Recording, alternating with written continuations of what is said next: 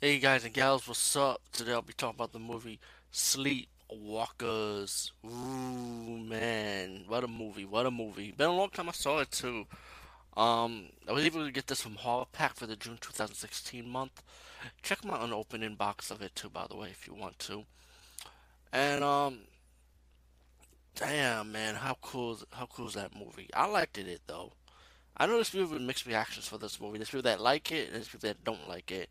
But I like it, man. And by the way, if you notice, I'm not using a USB mic no more. I'm using this Logitech headphone with the mic. And Logitech always has some good products, you know, especially when it comes to um, noise canceling. So I hope you can hear me well, especially with the mask on. Something I'm trying on. But um, besides that, Sleepwalker. Let's get to the point. Um, it's about this mother and son. What it sounds like they move around different towns. Um, the son pretty much needs to find a virgin girl to drain energy to feed his mom, and freaky shit stuff does go on with the son and mom because they do make out. You know, they breed together, but they have this supernatural element to them because they transform into cats. And the funny thing is, they transform into cats, but their weaknesses are, are regular house cats. That's kind of weird, right? Well, anyway, anyway, the boy moves. This the cat The son moves to town. He has to find a virgin, a virgin girl to drain her energy.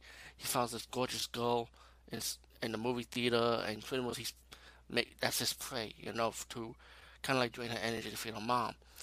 Anyway, to fast forward, you know, um, he he takes the girl he takes the girl into a, a like a picnic. You know, actually, the girl takes him to the picnic actually, and it's weird because the girl takes him to the picnic in the cemetery that's crazy, right? Like, know, I wonder who's more scarier, the guy that transformed into the monster, or the girl that's taking you on a date in the cemetery to have a picnic. that's that's some shit, isn't that? But anyway, as a as a movie for as the movie progressed, you know, let's, let's cut to, cut to the chase, pretty much, guys.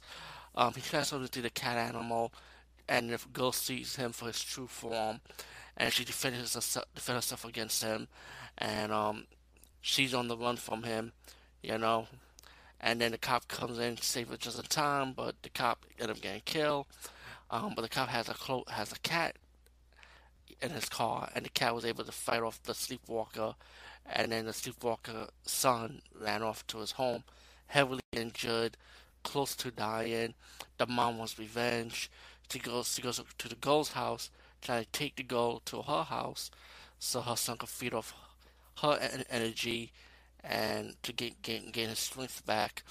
And then you get to a fight scene with the, the with the with the woman, the young girl trying to survive against these two evil sleepwalkers, and then you get the house cats getting involved too. By the way, um, no spoilers. I, I think this movie still stands out on its own.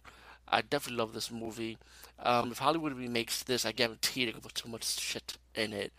But all in all, Sleepwalkers is a definitely enjoyable movie. Definitely check it out.